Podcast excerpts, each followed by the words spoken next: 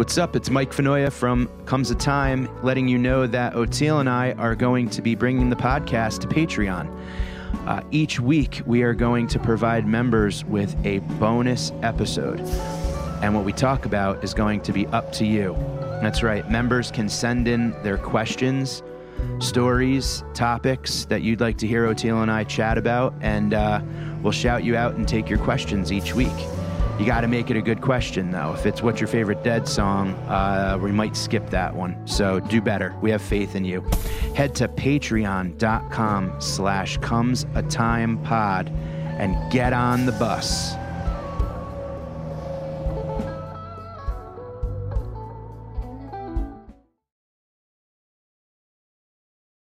All right. It's another episode of Comes a Time. I'm Mike. I'm. How you guys doing? We got a good one for you. Yeah, we got uh the the the dynamic duo of Andy Bernstein and Marc Brownstein, co-founders of Headcount. Um, I mean, you listeners are phenomenal about sending in your ideas. Uh, this was from a, a listener. I don't know if they wanted us to share their name or not, so we'll keep it anonymous. But thank you, listener, for uh, for suggesting this and we talked about having them on and and the timing couldn't be better for a conversation about how to vote um how to you know juggle all of these obstacles that are being put in front of us right now. And why it matters to vote yeah. too a really enlightening conversation and uh i think uh people are gonna be more fired up and more passionate whichever direction you want to vote in. That's We're the important not, thing about Headcount nonpartisan. I had a conversation years ago with andy about that. I was like you know are you guys like you know educating voters about agendas? And he's like no we don't it's not like it's by bipartisan we don't care. It's it's vote for who you're going to vote for just register. You yeah. know apathy is a big problem in this country like frank zappa and a million other people said. Um, but guys enjoy it and uh, you can ask us your questions at our patreon page patreon.com slash comes a time pod and we release a episode every week where we're answering your questions and having conversations and we're having a blast with it and it's just a fun hang with Oteil and I. So head over to patreon.com slash comes a time pod, become a member, and check out all the phenomenal podcasts on Osiris Network, um, where we are. We're proud to be here. Uh, go to osirispod.com and check out all the great podcasts. So Thank you guys so much. Be safe. We love you. Enjoy. Hey, Osiris listeners. We want to tell you about our friends at Sunset Lake CBD who support this show. Sunset Lake CBD is a Vermont hemp farm crafting affordable CBD products designed to help with sleep and stress without breaking the bank. If you haven't tried CBD before, take it from me, it's a game changer. I use Sunset Lake's tincture every night before I go to bed helping me get solid, restful sleep. And their gummies are great for daytime. Check out their new Good Vibes gummies, which have just a bit of hemp derived THC to help you relax and unwind. Sunset Lake CBD crafts products with hemp grown on their family farm and ships them directly to customers. They have tinctures, salves, edibles, coffee, smokables, and even pet products. By the way, their CBD chocolate fudge is awesome. Check them out today at sunsetlakecbd.com and use coupon code TIME for 20% off all products. Sunset Lake CBD, farmer owned, Vermont grown.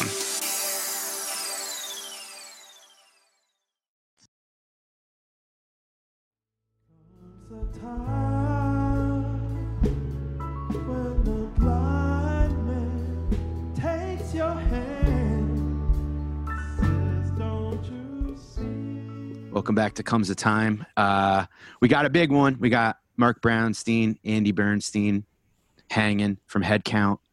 Um, it's great to see you guys. Thank you so much for being here. Thanks for having us. Thank you for wearing your mask. yeah, I'm trying to keep people safe. I'm trying to keep people safe here. well, at least someone is.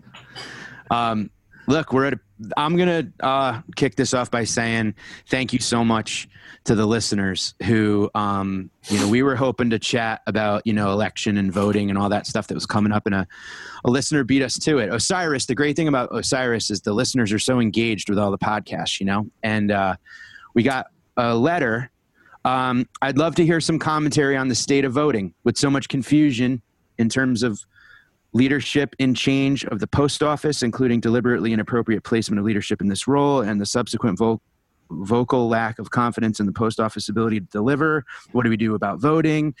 There's so many questions. So we thought, why not throw it out to the listeners? Oteil posted it. We reposted it. We put it on Twitter, and we got some questions from the listeners about voting because this is unprecedented. It, it, everything's new and different this year. So we thought, why not have the two experts on to chat with us? So thank you. Thank I you guys. Thanks for having us. Uh, it, this you, are absolutely right. It's an incredible question. Um, you know, I, I, know for myself, I've been just going along on autopilot voting for the last 15 years, go to the same place every year. There's no question about it. I just need to know when my date is and I show up. I know I don't need my ID. I know for me what I need to do. And then we hit 2020 and, um, all of the questions arise. Is it safe to vote in person? These were the questions that were being asked early on in COVID times when you had the Wisconsin primary and they made it so that you had to vote in person. And there was a lot of fear around it. Are people going to show up? Um, and then I noticed that my polling place has changed for the first time since I've lived where I live. And, um, and, and, and, and so between the question of, is it even safe to vote in person?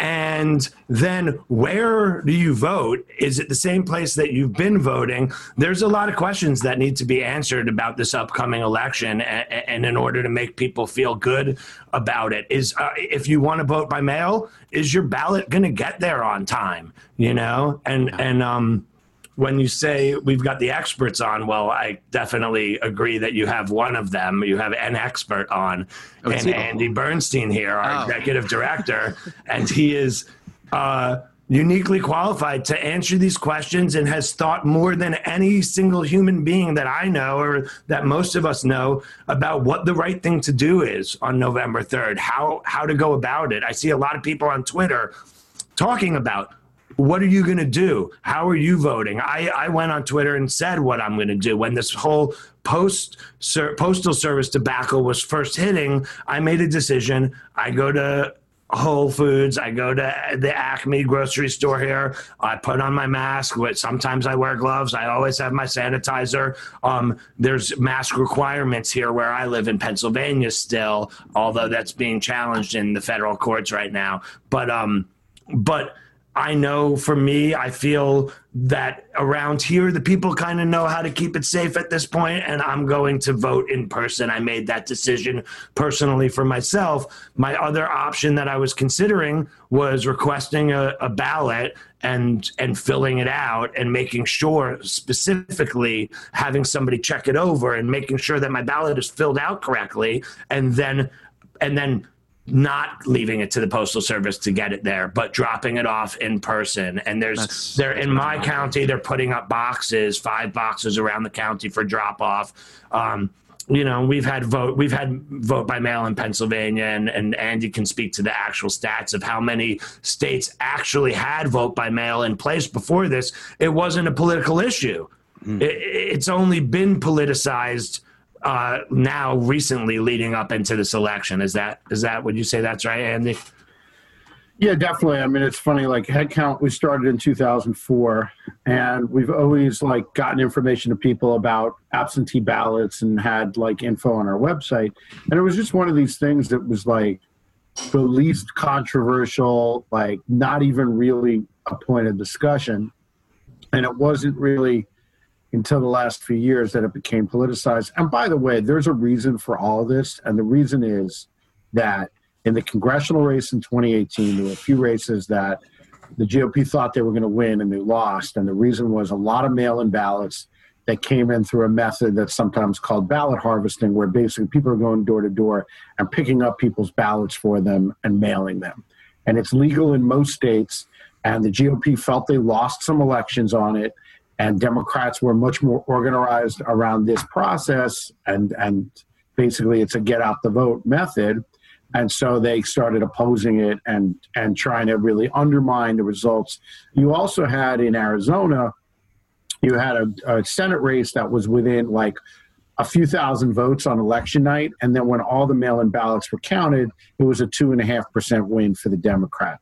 So that was some of the things that set up kind of Trump and the Republicans feeling like mail in voting was working against them and things like that. But because before that, actually there was well there was no partisan advantage to mail in voting and it was actually a lot of republican voters who were voting by mail there was sort of changes and and uh, then it suddenly became very politicized.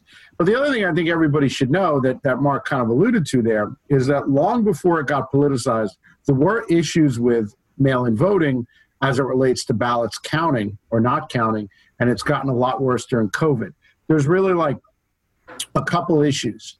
One is just ballots not arriving on time, whether it's not being sent out from the state in time, which is what happened in Wisconsin, happened in Arizona, happened in New York then there's confusion over is it postmark or does it need to arrive by that date when you're getting it back to the, the state election board and that varies for every state it's not even like consistent across the country so like who the heck is paying attention to these differences postmark versus arrive by and it's arrived by well you don't know when it's going to arrive by because the, the post office now is slower than ever but even before that there were large large large there was one study in 2008 that said 22% of mail-in ballots don't get counted.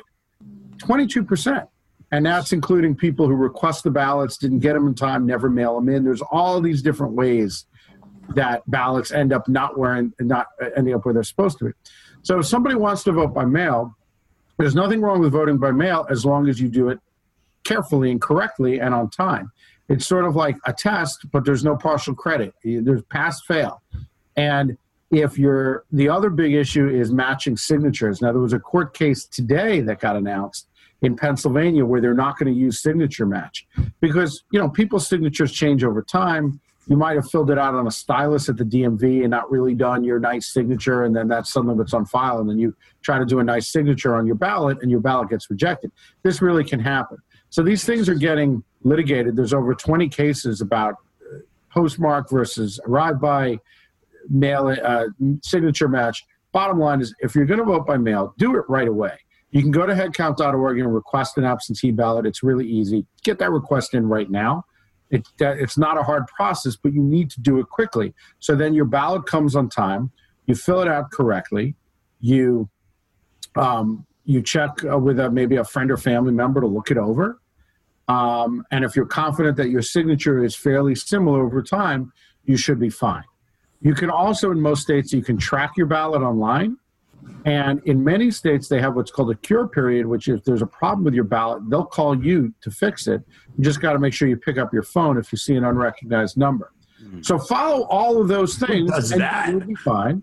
And voting by mail is a perfectly good and important way to vote because it does increase participation. It is more convenient. And states like Colorado, Oregon, Utah that have fully vote by mail have some of the highest voter participation rates and some of the least problems in the country, and no problems with fraud. I mean, that's just not.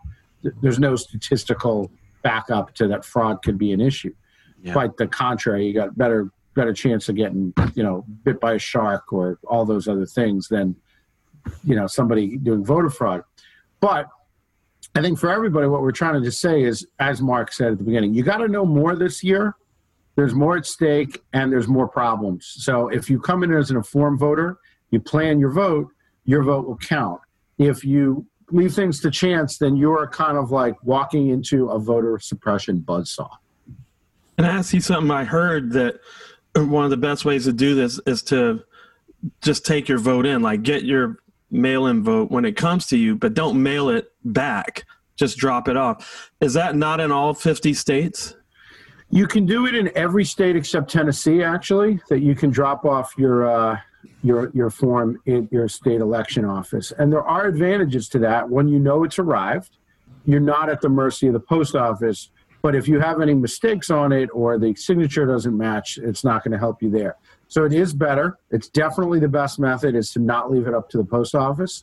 Go in, drop it off. You can Google like county election office in your county and you'll find it no problem.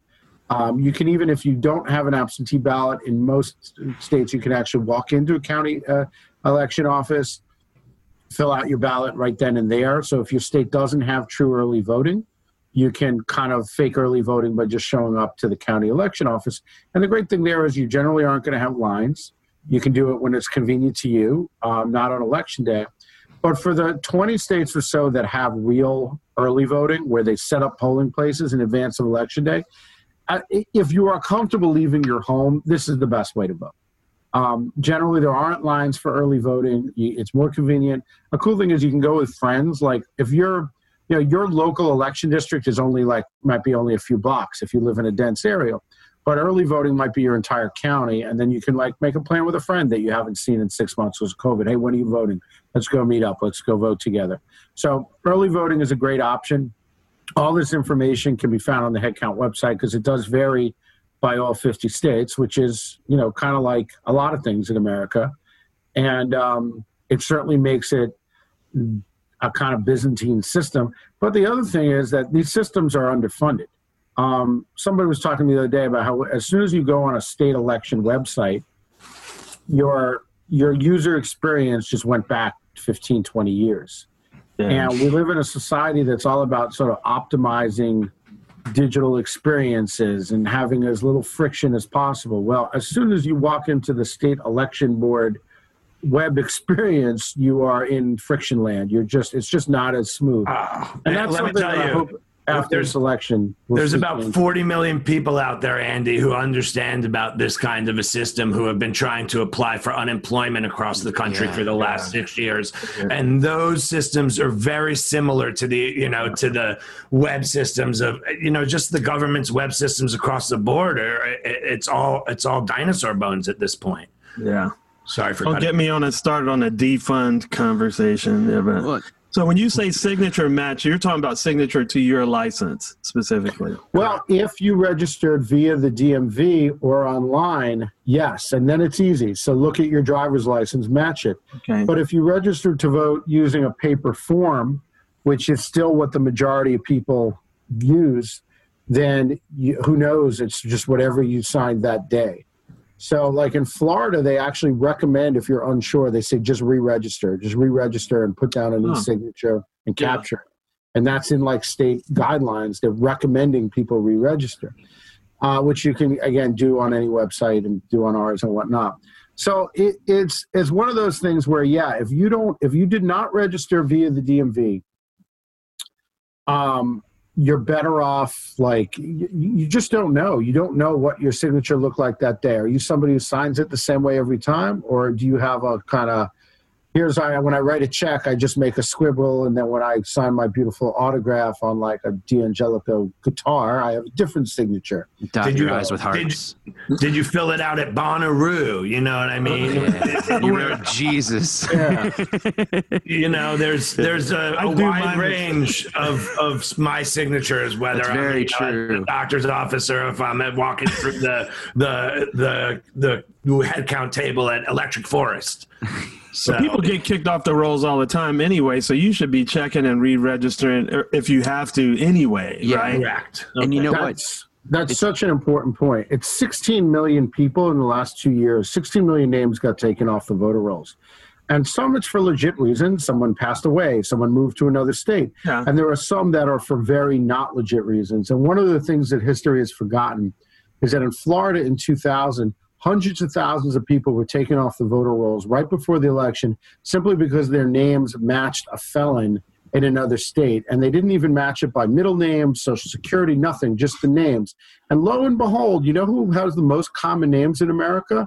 It's people of color. Um, there's just just statistical thing that there are more commonality in names. So people of color were far more likely to get purged from voter rolls in Florida in 2000 and sure enough, the election gets decided by less than 600 votes. And it was tens of thousands of people who got knocked off the voter rolls who shouldn't have. And that's why they brought in provisional ballots. But provisional ballots are kind of a placebo, they very rarely get counted. So, you know, mm. it's just one of these things where you got to be prepared. You got to like check your stuff out. And checking your voter registration now is something that every American should do. Also, can be done on our website. We've had over 150,000 people this year just check their voter registration status via Headcount. And that's something that's really, in many ways, as important as registering to vote for the first time is just making sure you're up to date. And that takes like 30 seconds, by the way. You just you just put in your your address essentially, and it'll either pop up or not pop up. And if it doesn't pop up, then you check it out and can re-register. Also, just calling your town and city clerk and just being like, "How do I stay? Like, am I registered? How are we handling it? Can I de- deliver it and hand drop it off? And to what address do I go?" It's like that simple. And like you know, just getting that info and getting the uh, application for an absentee ballot is that simple too. Just asking. Yeah. The power of Google. It's yeah, not that hard. These things also make calls where you could talk to another human, which is pretty neat. You know, um, th- there's uh, one of the questions that that I we were we were given um, here was like, what if um, you happen to be in line when the polls close? and that's an interesting question because you hear about you know there's a lot of times there's you know purposeful or not stalling or whatever it may be. Like what but happens closed a bunch of polling stations so there's yeah everybody's so only, funneled into one you know. So what if you're in line and and the polls close? So my understanding is that as long as you are in line by the time the polls were to close you're good and you can still vote. That said there's 50 different states so it's like you know, for all we know, it's like, you know, can you drop off in every state? Yes, except Tennessee. You know, there's there's always these little surprises. So you would certainly want to arrive, you know, with plenty of time to spare.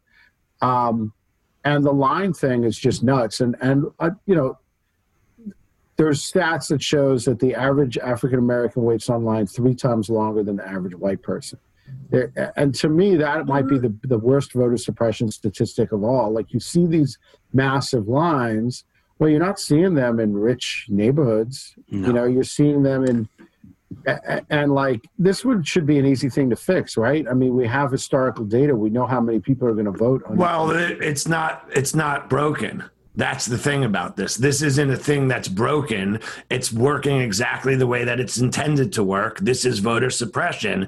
You know, you're talking about fixing something that's that a lot of people don't want to fix. They don't want the people in these marginalized communities to be able to vote. So they shut down all of the polling locations across Georgia. And then there's two, and many, many people uh, uh, in these communities, many people have called don't have the means by which to actually get to the new voting the polling station. And and when they do you arrive and there's these massive massive lines. How many people uh, decide just to skip it. And so you you know you know people are talking about fixing, fixing, fixing, and you have to look at is it broken or is it ever you know you look you're talking you know when you're talking about systemic racism and the syst- you know the systems that put in or have been put into place, you know you have to you know look back to the people who put them in place and realize that it isn't necessarily broken for them. Yeah, you know? that's why you got to get that mail-in ballot yeah. And then go drop it off yourself early. Get it early and go drop it off yourself, you know? But I, but I agree with you. It, it should be easy to fix. You know, this should be something that's easy to fix. They should yeah. these lines. It, well, it should be a national holiday too, and we should have ranked choice voting. But you know, there, there's a lot of easy fixes. You know, but uh, are they gonna? I mean, in, in all honesty, isn't the easiest like the actual fix in reality is making it like we vote on our phones. Like isn't that an easy fix? In all honesty andy like is there a way that like like what's holding us back from like I mean, Russians. I, I, don't understand well, I'm, I'm, blockchain I'm, technology that well, but I but from what I people who do understand it really well have explained it to me in a way that it could fix the problem with the hacking of you know the the hacking of voter rolls. Um, right. Sort of a decentralized system like blockchain is something that I could see potentially down the line getting involved here. But uh, but uh, Andy, can we vote on our phones? There, there's a lot of fear of hacking. I went once. They once uh, the Ford Foundation once called in the head of like all these voter groups to do a presentation, basically saying don't support electronic voting, and here's all the reasons. And they told a story of they they tried to do a mock election on um, electronic voting, and they invited hackers to try to hack it. And it was hacked so fast that when people started trying to vote, it would play the Michigan fight song because the people who created it like went to another Big Ten school and the hackers went to Michigan.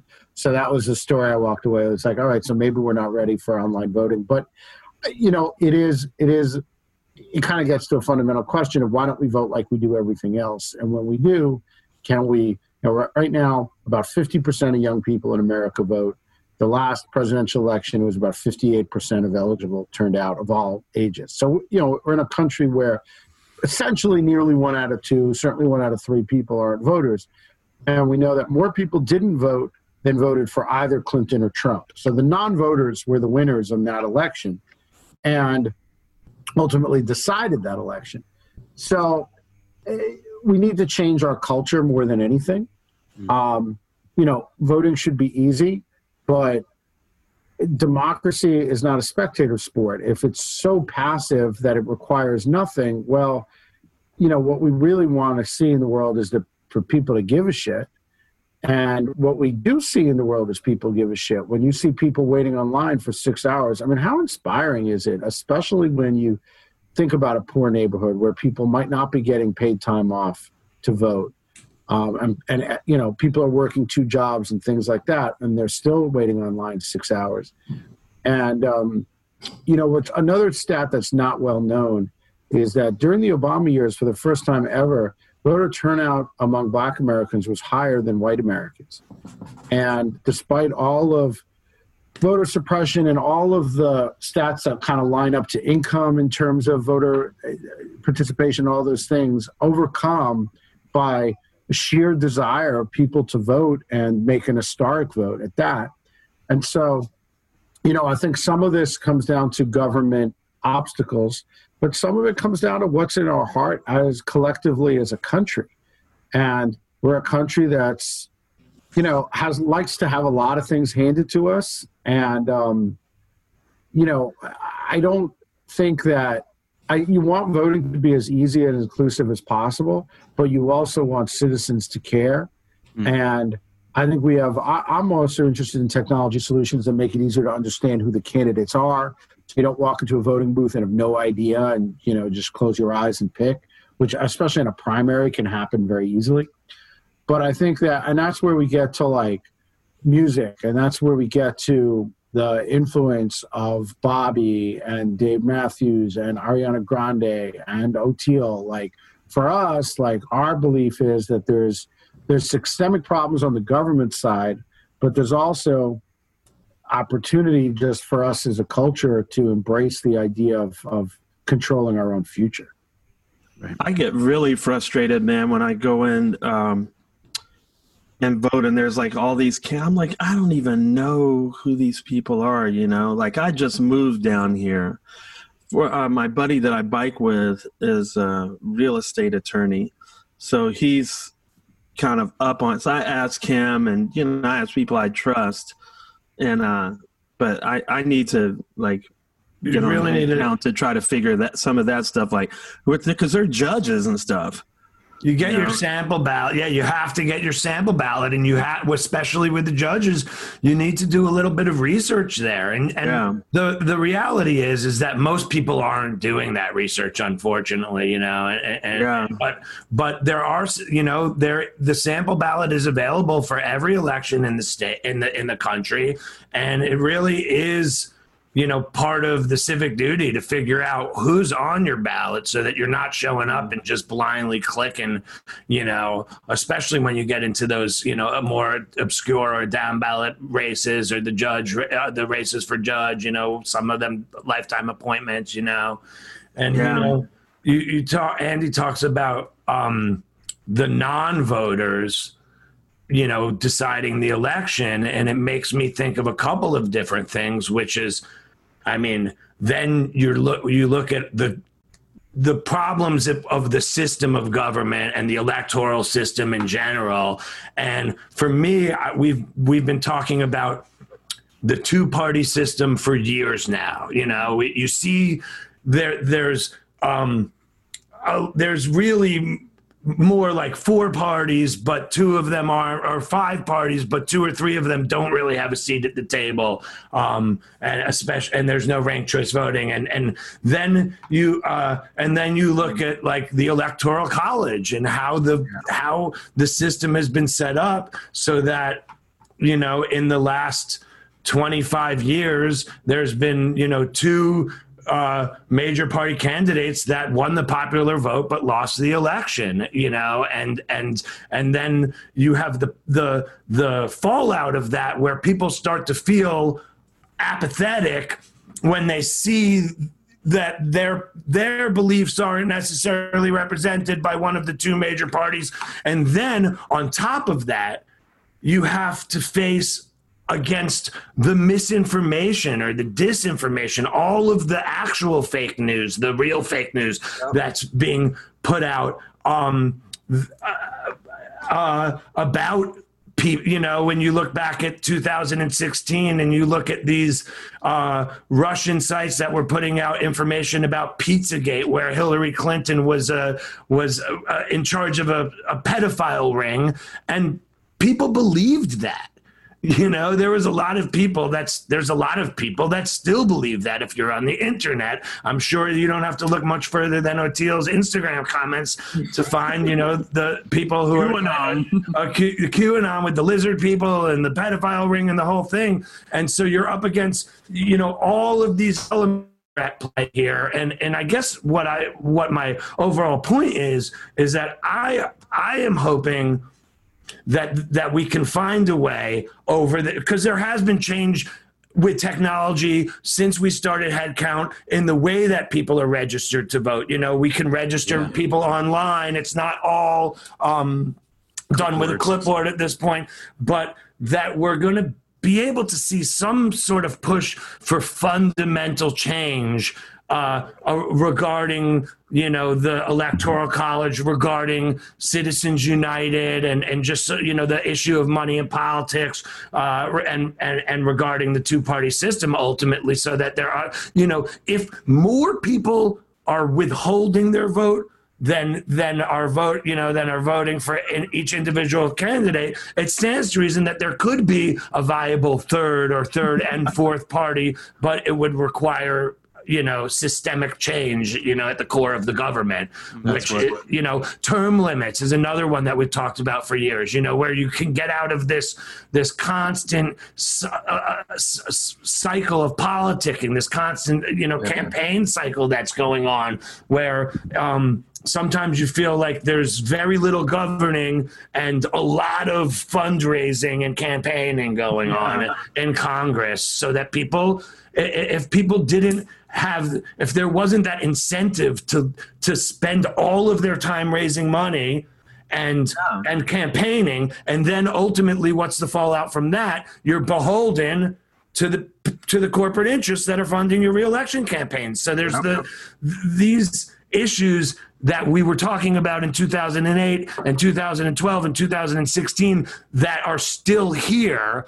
And but you know of course it's trump and it's COVID and and and there's other issues that have come to the forefront where people, you know, not, aren't necessarily talking about money and politics right now, but it's yeah. a problem. Citizens United it, it, needs needs to be reversed. It's a problem. You know, the two party yeah. system needs to be addressed. Term limits need to be addressed. The electoral college is antiquated.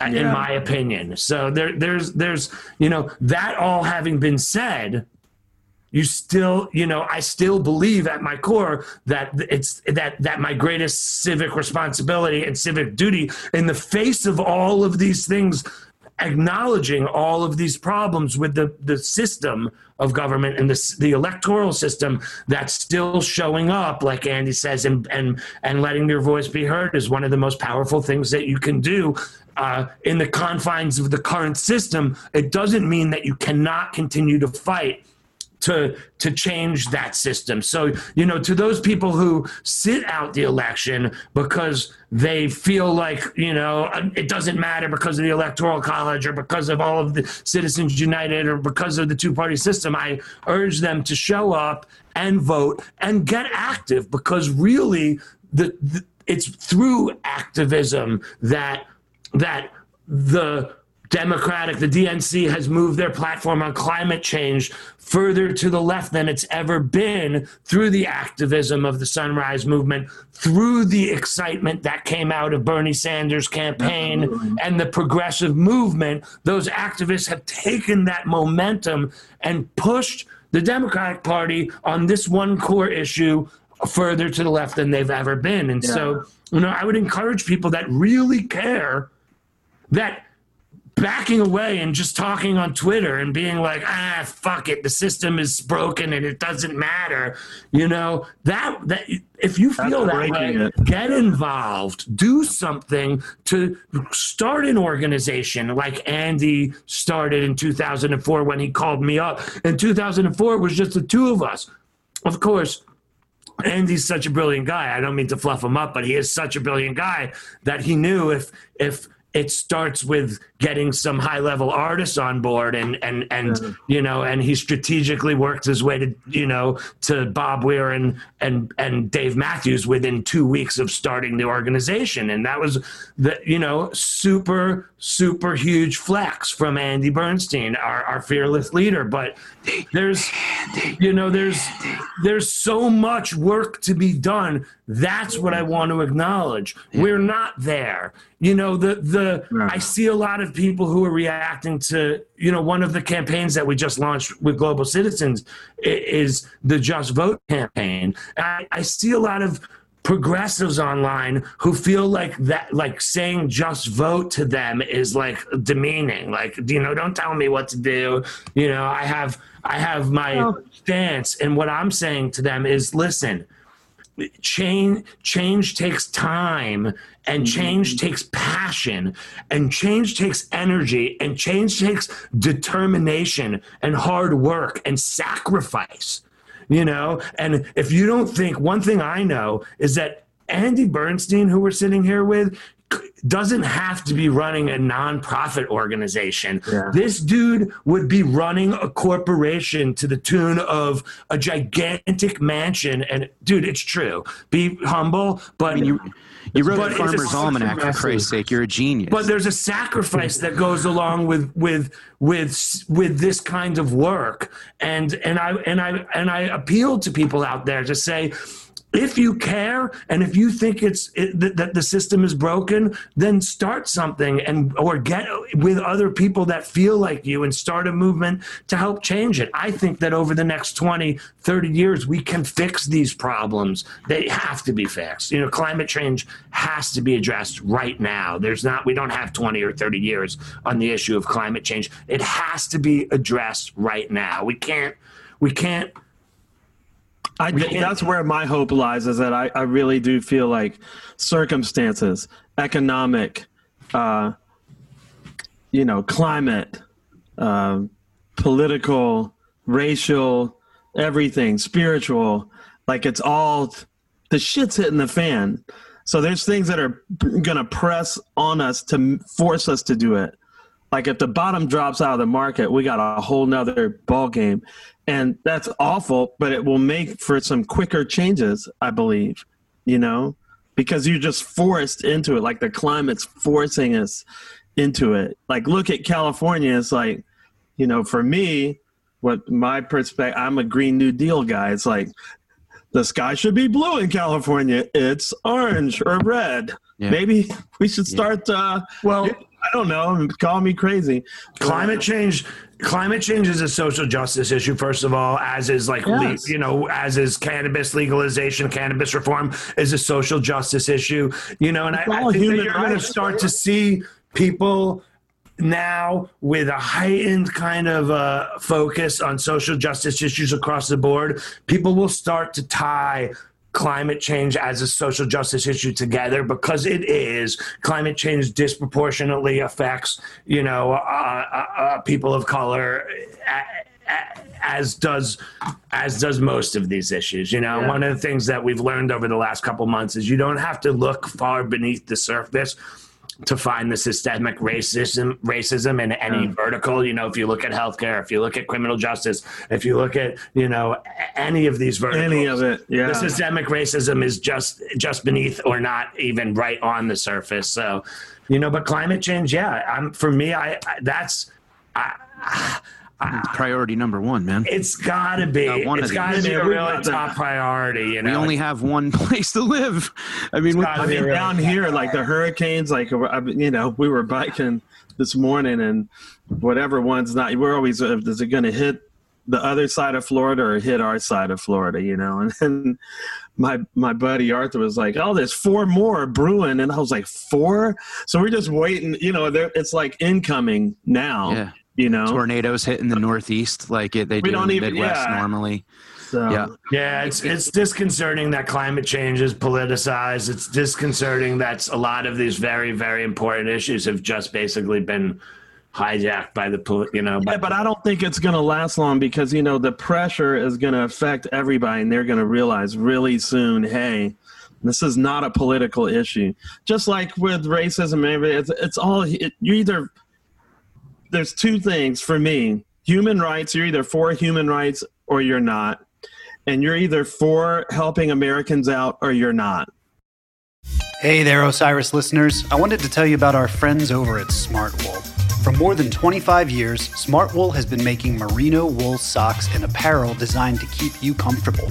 Because they want to help you play, laugh, and explore in the outdoors with every thread they knit and every step you take because they believe that comfort sharpens focus and lets you perform beyond your limits. They are here to help you feel good. Now it's up to you how far you will go. Take 15% off of your first order at smartwool.com. Smartwool. Go far, feel good. You know, like I saw a really brilliant thing that was uh it was Andrew Yang and Anand Giridharadas, and what he was saying is, you know, the left really frames things the wrong way. You know, if they if they took something like Medicare for all and just and framed it like the right frames it, like you know, in Normandy, you know, we didn't leave one person behind because we, they're Americans, and you know we're based on loyalty. And anybody that's waving that flag, you know, we're not going to leave them behind. And that's exactly how we feel about healthcare. Like, and uh, we don't just leave people out to die. You know, right. well, Americans.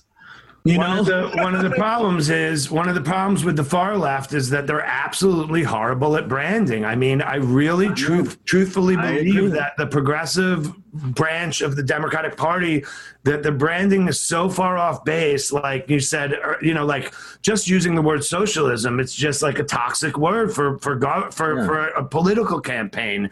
It's a toxic yeah. word. It's bad branding. They could do a better job than calling themselves democratic socialists. In my opinion, speaking for myself here, I think that defund the police is bad branding because I've seen yep. so many so yeah. many videos of what we mean when we say defund the police yeah. Is that that that that and i'm like well yeah. then just say then just say what it is. Don't exactly. have to explain what it is. When you say defund the police you're scaring people or you're giving one but i think a lot of their to like to play off of the fear you know right. the fear mongering. And i just feel like yeah. there are some valid arguments to be made about re it's not about defunding it's about re reallocating and yeah. I call it refunding.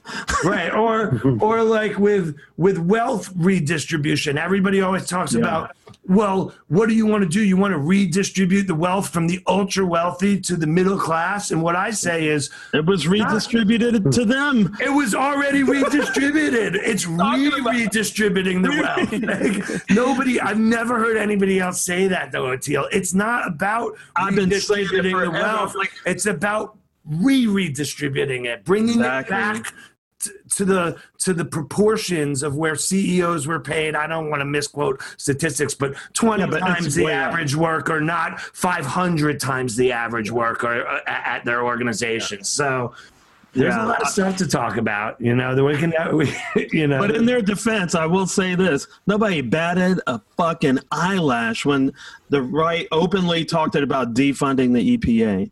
Right? They said openly, "This is our job to defund it." and there just wasn't, uh, you know, there wasn't any, there wasn't enough pearl clutching to wait, you know, for it to be this way. But I still agree with you. Like, let's let's be uh, savvy about it. You know, like if you know it's a problem, you know, because basically that's like what I kind of was talking to my father-in-law about. I said, you know, the problem at least with racism and all this is that there's a certain segment of society that does not see black people or doesn't want to see them or Mexicans or whoever this the other is as Americans. Right?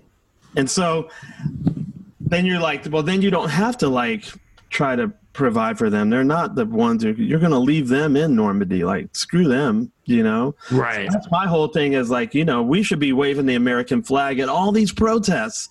All the, I'm going to get American flag mask because that's like, come on, this is Right. my uh, vision of America too. I get to have mine. It's a free country, right? So. Right. The American flag has been co opted as a symbol of the conservative America. It's really, you know, And I'm the same very way with. God. I'm the same way with the word God. I just have been on. It's like, why let people that get that the least have it? you know, like my Yeah. dad always said to me, he was like, "How could any black person adopt a religion of the slave owner?" And then here, all these years later, I was like, "Turns out the slaves understood it better than anybody." you know, because that's how it works. So I Right. want to get onto this question. This guy, Jack Volo, I guess that's his handle. Really confused. Um, the dead, very anti-establishment, yet is supporting giving more energy to the establishment. I've listened to many of your shows, Oteil. Dead and Company in 27, 2018 often had a voice in drums and space saying the best form of government is no government at all. So how can you stand there and expect us to vote for blue candidates when blue candidates are tearing apart this country? Um, first of all, I never said for anybody to vote for blue candidates. Headcount is not set up to register people to vote for blue candidates.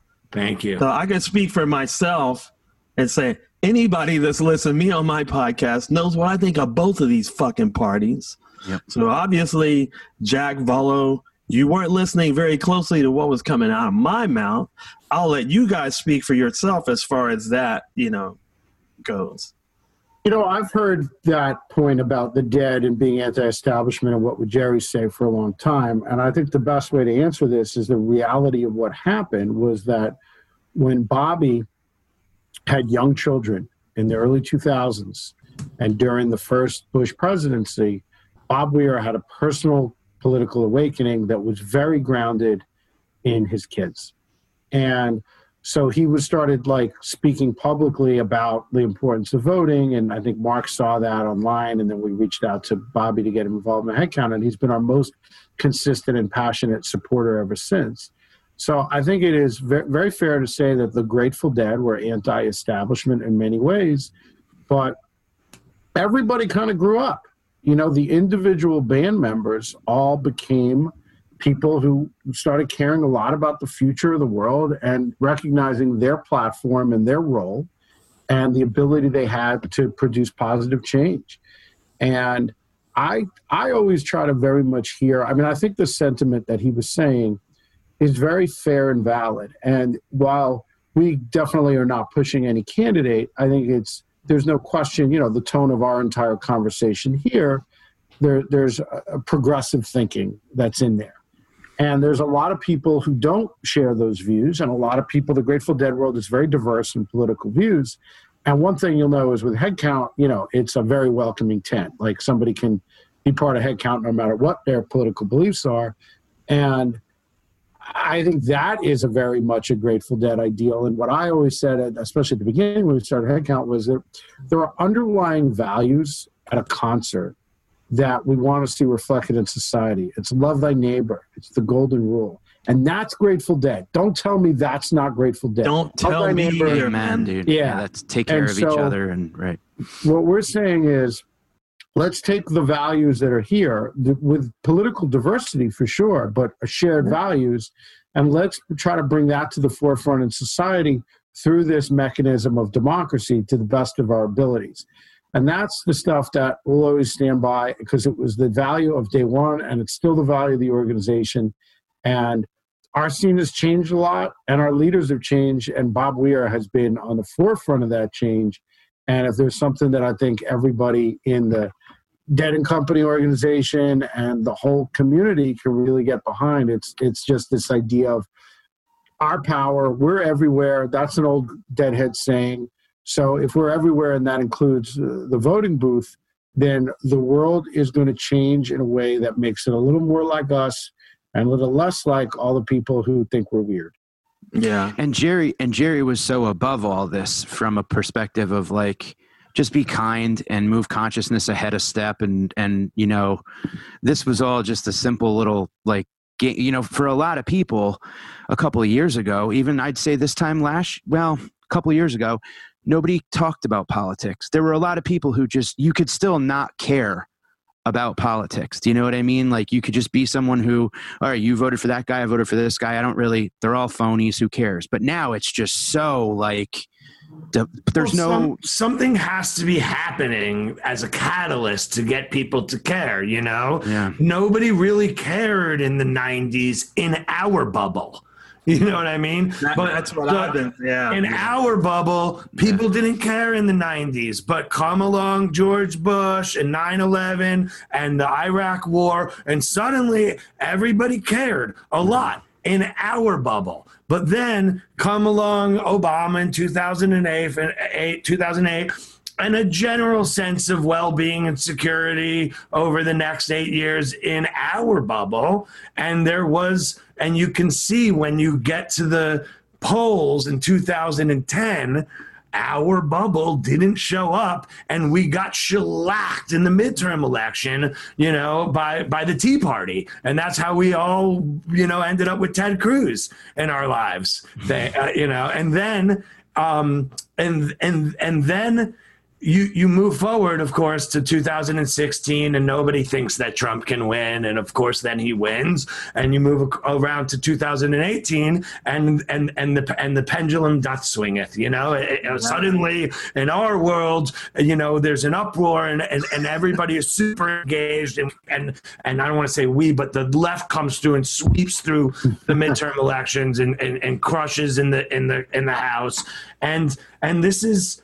what happens in American politics is the pendulum swings, and when your party is in control, you pay a little bit less attention. And when your party's not in control, you know, the, the party that you belong or identify with, you know, mobilizes and, and people show up at, at record levels like they never have before. We're in a unique situation that we haven't been in in our lifetime right now uh, with coronavirus and you know and then of course there was no sports there was no concerts and people could really start to pay attention to you know social justice issues. George floyd come the george floyd incident comes along and there's this which i want to rebrand social justice is just like it's so toxic. Yeah, what do you call it? Please remember. Human rights. Human rights. Human rights. It's just okay. human rights. rights. Yeah. Because right, as like if as you say social justice, then it's like social justice warriors. Right. Everybody. Right. Exactly. Let's. I just care about friggin' human rights, man. You know. Love thy well, neighbor. That's the point like about the branding of the left. The branding of the yeah. left is terrible. Human rights. I'm with it. Yeah. I'm, I'm, I'm just throwing that out there, but I, what I want to say to this guy is, look, you know, politics is just one category for me. Um, I think politics is just so like dism uh, uh, just I don't even know what the word is, but it's what we have. So uh, there's this quote that I always that I hear Cornel West say, uh, uh, "Justice is what love looks like in public." Right. So this is just getting to human rights. So I fight for that in every kind of category. I fight for for it in the arts category with my music. I fight for it in the activist category by just speaking up and speaking out. I fight for it in the economic category with how I spend my money. I think voting with your dollars is super important. You know, I fight for it in the spiritual category and in the political category. So I'm not, you know, it's just one, you know, I'm not going to like fight for human rights and all these categories, but not politically because the Grateful Dead can't be political. Like, are you kidding me? I'm a human. I'm an American. you know and so that's what this is our system we got to fight we got to do the best we can you know so I, i'm but i'm not telling anybody how to vote i'm saying that you should vote like what you guys are saying that, that the, the fact that there's more people that don't vote than than vote for either candidate that's that's disturbing then neither of them needs should to be win. fixed whichever side you vote on Neither of them should win, and then we get no president for We- four years and see how Yeah. that Well, works. if we had ranked choice, you know, man, we're back to that. But hey, you do what you can. We don't have ranked choice yet. right. You know, we don't have Citizens United, but we do have candidates with the balls enough to say, I'm not going to take corporate money. So let's, you know, you do what you can. You know, we, we and once I- did a poll and uh, for headcount, and what and we found out that in the Sound Tribe Sector Nine scene and the Disco Biscuit scene, the majority of fans identified as libertarian voters. You remember that when we polled back in the day? And if you look at, you know, online, you're seeing that there are a lot of Grateful Dead fans who identify as Trump voters right now. And and across the board, you you you know, if you just pay attention a little bit, you'll see that, you know, if for an organization like Headcount, but which is nonpartisan, and we're out there in the field, we are in the field and we are uh, encouraging we're, we're, encouraging engagement, political engagement to everybody and anybody, you know, come on aboard, register to vote and and and go and pick your candidate whoever it is i'm not here to tell you who to vote for you do your own research and figure out which candidate represents how you believe I, I could talk about which candidate represents what i believe but guess what what i believe and what Andy believes doesn't even fully line up. You know what I mean? A- Andy and I. say again. I said we argue a lot. I take Yeah, him down. He, He you know, he's like puffity, and then I'd like take him down with the facts. It's not Andy that- is a very is a he's he's He's looked at a lot of data.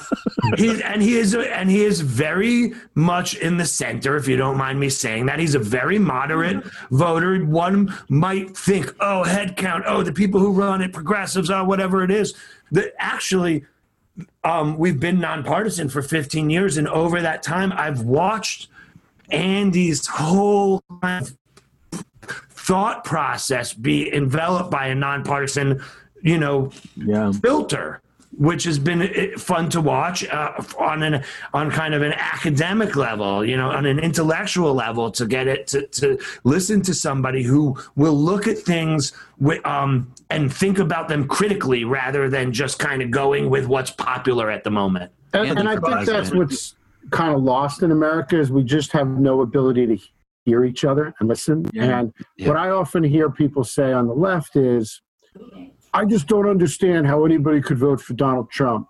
And my reaction is, well, that's a true fact. Say it with a little humility and recognize that you don't understand.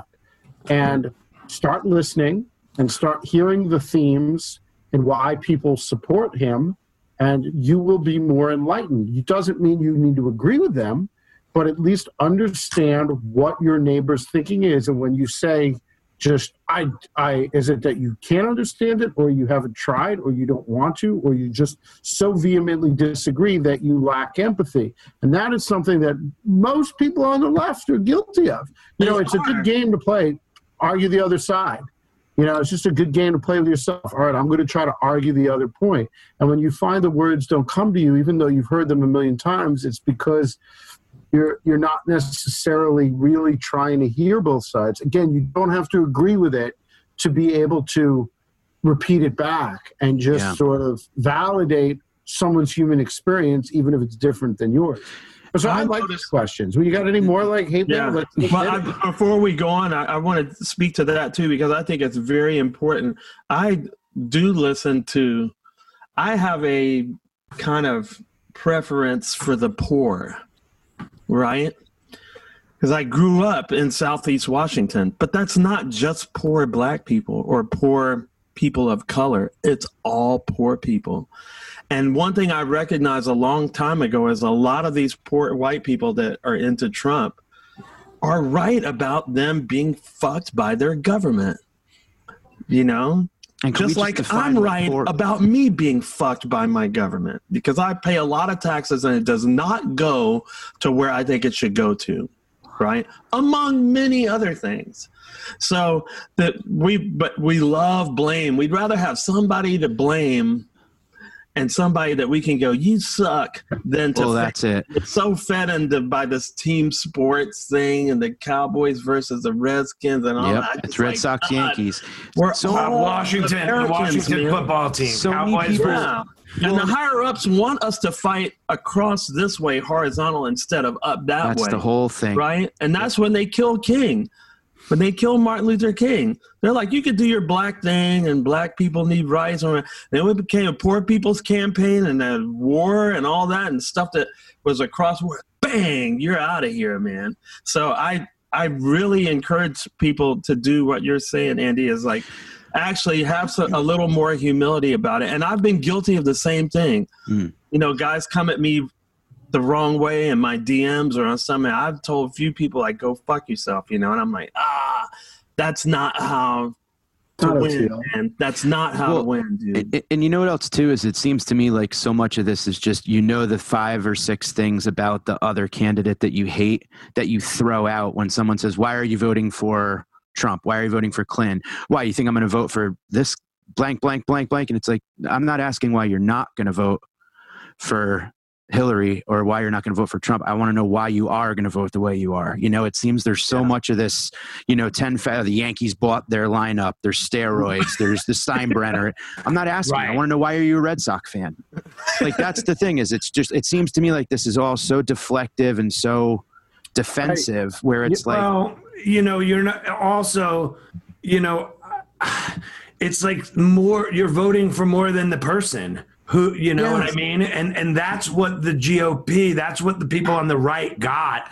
In, in 2016 when they coalesced around Donald Trump as the um, as the candidate. And and you know and they got two Supreme Court justices, you know, on there, you know, and and and they knew what they were voting for, you know, and it's like far be it from me to tell people that they're not voting for Biden or they're not voting for Trump, that they're voting for, you know, whoever is not going to be on the supreme, you know, whichever Supreme Court justice is going to be replaced, one or two of them in the next four years. But it's not just the Supreme Court that you're voting for; Yeah. it's all of the can you still hear me? yeah, I love this sound. I think I You know, I want to throw in there that I'll tell you my big fear is right after this election. I'm sorry. Is that I- My big fear is right after this election, no matter who wins, there's on the presidential side, there's going to be a lot of like negative feeling. And I've watched this ebb and flow. Headcount's been around since 2004. So we've seen, I, I always talk about like whether voting is an applause line for an artist on stage. There are times when people are really into it, and there are times when it's like golf clap and somebody shouting a profanity. I've watched this happen. Marc has experienced it. And as much as I like it when people shout profanities at Marc, it's not good when it's voting that is getting people to say that. And I think there's going to be an element to that in November, December, and the next four years that no matter what, who is in the White House, people are just going to be super down. Where right now people may be really amped up, there's going to be like a real a, a segment of people who are really negative and I'm like prepared for that. Like I've told the headcount team, it's like we're we're very relevant today. Enjoy it. That's why we have to do everything we can to register and turn out as many people as possible, because our jobs are going to get a lot harder after this election, and it may last four years. It may last forever. And so I think just you know one message I'd say to people is like prepare to be disappointed at this point. Like mm-hmm. your your government and your leaders are going to disappoint you in this current state. There's no question. And, you know, I think history will look back at this election and say, well, how did we get here with those two candidates? How were those two people that have just so many negative opinions about them in the country? How are these two people the people who rose to the top? And I don't know the answer to that. But I think we have to kind of keep our heads up and remember that who is in the White House, no matter who it is, is doesn't necessarily need to be a reflection on who we are as a people. It doesn't need to be a reflection on whether democracy is a valuable thing. we have to keep working at it. And, you know, we've seen, uh, you know, on the state and congressional level, we've seen some really like interesting personalities come to the forefront and win surprise elections. And then we see with the presidency, it just seems to be the two old white guys every year. And not every year, but you know that we, we kind of have gotten back to that. So we just have to be prepared for this fight is going to continue, and the fight to make voting important is continue. I'll I'll kind of end with this: the number one impact on whether people vote or not is friends and family, and mm. all of us know people who don't vote. So if you probably got to the end of this podcast, I'm going to guess you're a voter. You're you're you're we're all in this together. But there are people around you who aren't voters. So having that conversation, being able to really listen. We're actually going to roll out a thing on our website soon that's about how to have a conversation with friends who don't vote. And it starts with saying, listen, don't judge. Don't wag your finger at anybody. Yeah. Just try to understand people. And then we give them kind of clever comebacks and things like that that are like positive and, and not confrontational. So I think that's just really important role for all of us in the next uh, couple months is one, you know, get your ballot in, make sure your vote counts, but then think about how to triple your vote. You know, get yeah. three friends to vote. And that's a really doable thing. If you're a young person, probably about half your friends don't vote. If you're uh, anybody and anywhere in America, you know people who don't vote because it's very common. So, you know, start to find out from your friends if they're voters and if they're not voters, you know, it's not the time to tell them they suck because nobody wants to hear that. It's just the time to have a conversation where maybe they'll vote for you, you know? And um, and that's something I think is really important right now is just for everybody to be talking everybody to be lifting their own communities, their own pods, their own quarantines. Everybody on your quarantine should be voting. I just and, want to say uh, something. So, some of these quarantines look a little less like a quarantine and more like they're just hanging out with all of their friends. but but I have a I have a quick question. Have um and I'm not talking about Andy Frasco, but I, I have another question. Annabelle. Um, but I have another question. Have we identified any other truly nonpartisan issues other than cannabis reform um, that where people can speak to their family on on an issue that we know you know isn't as divided as other issues where I, I and and Mike and Oteil like we've started the cannabis voter project which is cannabisvoter.org and and one of the th- uh, dot info cannabisvoter.info and one of the things we've discovered is in talking to people who are sometimes apathetic about voting, sometimes just pointing out to them that in their state, cannabis laws were reformed, you know, at, by a ballot initiative might be uh, something that changes their mind. Right. You know, I've said that for a long time because I live in a red state, but yet here in Florida, I just got my medical card. Right. Right and um, also prisoners got the right to vote when they come when they get out of prison. Although I just found out they have some loopholes or whatever. But you know, those are things. And I said, I said for many, many, many months after that, I was like, what you said. Surely there have to be other things besides weed that we can unite around. And I think one of those things is ranked choice voting. It, like it, it the the irony is that for people that think the system is broken and don't want to vote, voting is what changes it. Like, was it Maine that got ranked choice voted? They voted it in, and it and it affected the impact. Like, of Ab- it was oh, because absolutely. of ranked choice voting, the congressman won. And Jon Fishman yeah. of Phish is like a wonderful spokesperson for ranked choice voting. And for those yeah. who aren't familiar, ranked choice voting basically lets you sort of pick your number two and number three. And if your number two doesn't have enough votes, then your vote goes to your number three. And it basically means that you don't have to throw away a vote. You can still like pick your favorite candidate, but then kind of and your least favorite. Person. Yeah, hmm. and um, and it is a really important reform. And I want to I want to just get back to that question of what's a nonpartisan issue out there. And there are very few. And the cannabis piece for headcount is really important because we think cannabis is something that can get people out to vote who might not otherwise vote. Yeah. And people should check out cannabisvoter.info. We're also doing a big volunteer initiative in the next months where you can sign up to text people in other states or your own state to encourage them to vote. And there's one track that's all about cannabis for, for Arizona, Montana, New Jersey, where it's on the ballot. We're reaching people who might not otherwise vote, but statistics would tell us would vote if they knew cannabis is on the ballot. And then we're doing like battleground states. So you can go to headcount.org and volunteer. But I want to I want to answer that question with a, about what's the nonpartisan issue because I think it's it's an important the answer kind of can make us reflect on life. Yeah. The number one issue that people are most engaged about and most likely to reach out to their elected officials about is childhood cancer drugs. Because if you have a kid who has cancer, you don't give a flying fuck whether anybody's a Democrat or Republican. You care that the drugs are getting the kids. That's right. Wow. So you are determined. And if you have been in a family or you have a friend who's been affected by that, you are determined.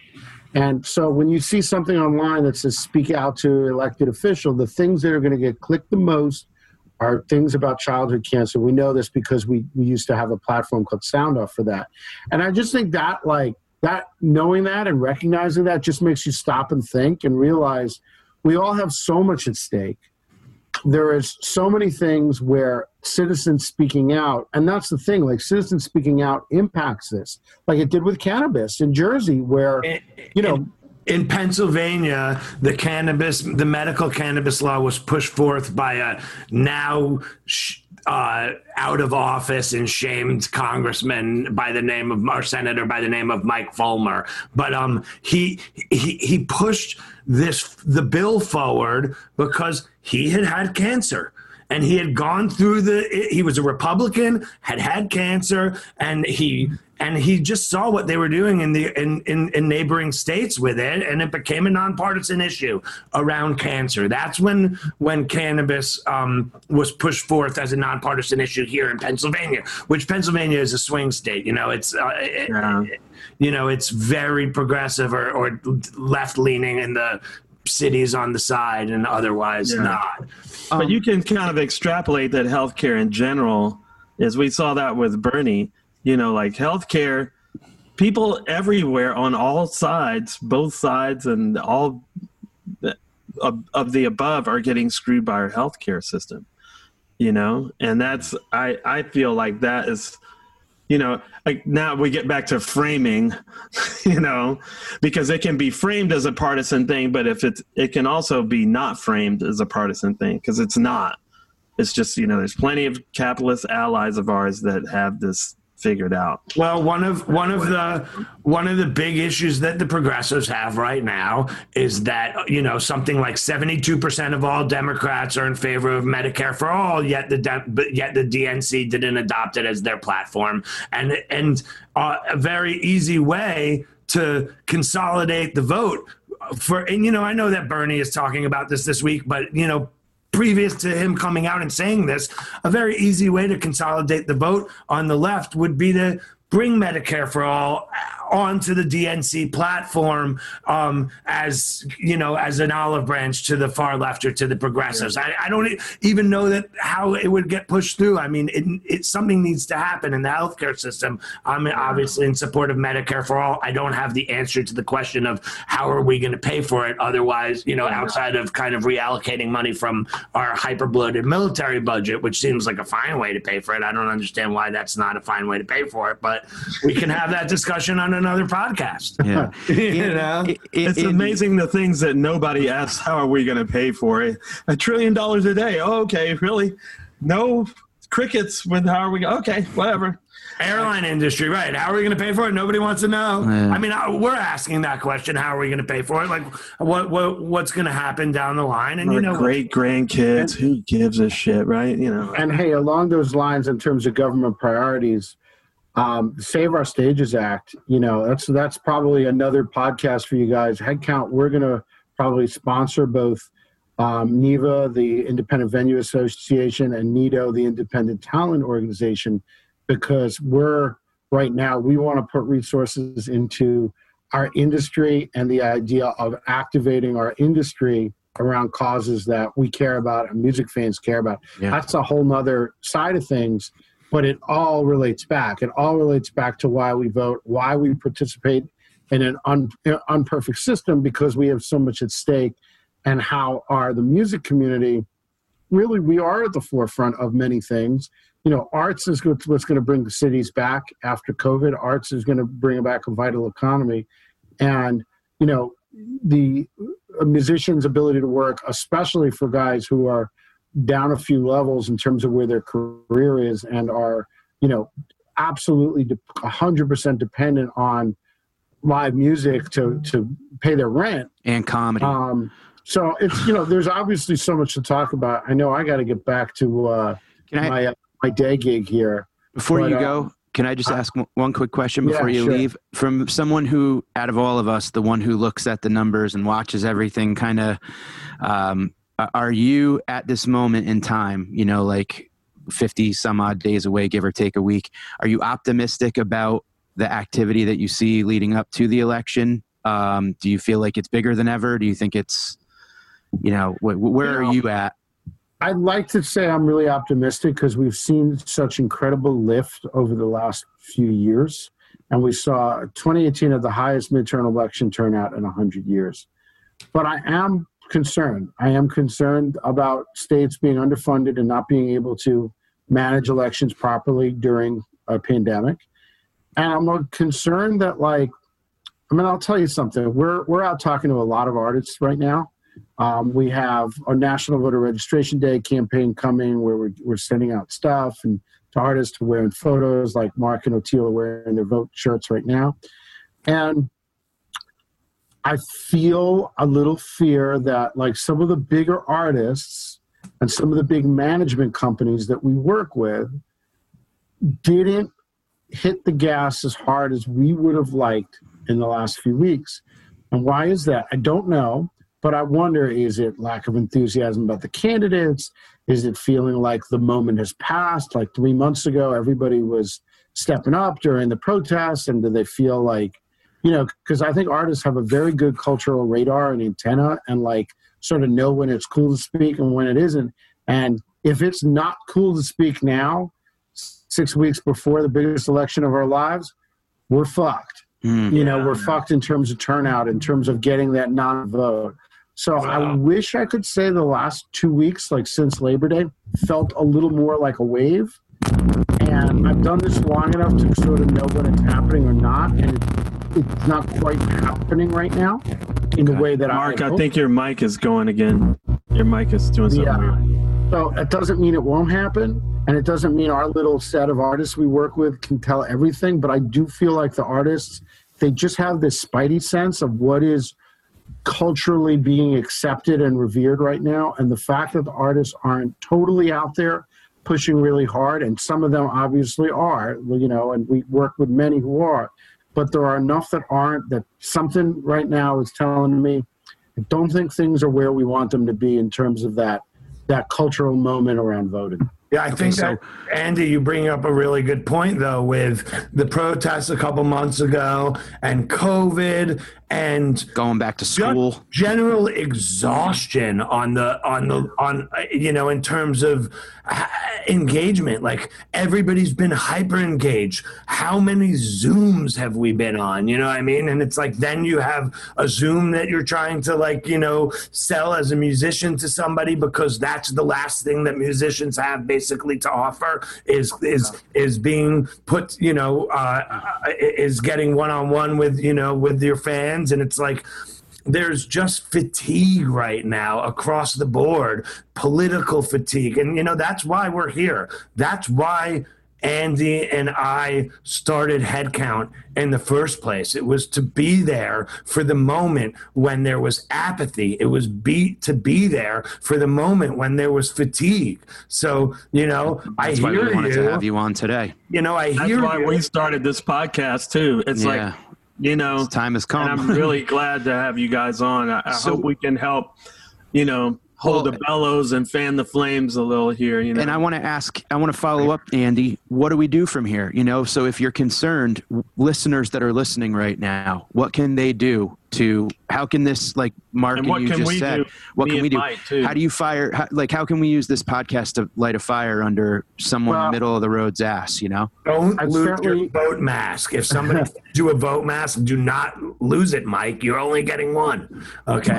I better get a mask. there, there's so many things to do and you know if everybody uh, listening to this podcast would um, just sign up as a volunteer at headcount you don't even need to do anything just be on the list so you know about volunteer opportunities whether it's dead and company or the disco biscuits or phone, you know phone banking texting that we're doing now uh, we really invite everybody to be part of headcount we're one thing I'm really proud of is we're a very inclusive organization. If you look at our volunteer base, you're going to have everybody from the young Ariana Grande fan to the old Grateful Dead hippie, and everybody gets along. And because we just have this common value that people should participate, it's this human value. So I encourage people to get involved. But whether you want to involve with a Headcount or not, the most important thing to be involved with is a selection. If you're going to vote by mail, get your your, your ballot request in early fill it out, fill it out carefully, make sure your signature matches how you usually sign your signature. Get it in, maybe drop it off in person if you can. Better yet, vote early in person. You don't even have to worry about the signature and things like that. Get it done, get three other friends to vote, call it vote tripling. I think it should be called vote quadrupling, but the lingo is tripling. And, um, you know, that's how you make a difference. And we all can make a difference. And, you know, if, if you're on social media, it's great to share your views, but make sure it's all wrapped up in voting because there's too much chatter out there that isn't really about action. Right. And your your action starts with your vote, and that's that's what it comes down to. And um, you know, I hope, uh, Oteil, I look forward to seeing you on tour, hopefully soon. Marc, I look forward to seeing you at a drive-in movie theater in the not too distant future. Mike, maybe you come out to one of these. I'm trying to get Mike to open my shows with stand up. Marc, how does that work? Having stand-up comedians at the concert. It works really well. We've done it before, and I can't I can't tell you it's one of the most well received things that's ever happened at a Disco Biscuit show. Marc is being. I, Marc, you're you're breaking up. It's I can't really hear hard. It's really hard to do. Just letting you. you Shut know up, guys. We've watched it fail. We've Uh, done it no, before. but hold on. In fairness, and I don't want to throw a specific comedian under the bus, but in fairness, we've also gone to seeing that comedian in a comedy club, and it bombed there too. So I'm just like, you That just wasn't funny. So It's be funny, funny, funny Mike. Be comedian. funny. My show's going to be different because I got the man. yeah, you got to be Thank funny you. first and foremost. Yeah, uh, dude, we love you guys so much, and thank you for. I know we took you at a busy time, but uh, we'll. Uh, we you know we just hope our listeners take all of your advice and bring it out and like mickey said do something with it so And we'd love you, to have you back as it gets closer to, you know, you got our numbers. Uh, we're we're here to fan the flames, and um, really appreciate you guys and what you what you've been doing. Likewise, you. appreciate all of you. and thank you to the listeners for all of the questions and uh, go out and vote and follow these guys and go to headcount.org for all the info uh, thank you guys so much for listening andy mark you're the best i'll be waiting for my mask and i won't lose it Hey guys. thanks guys Peace.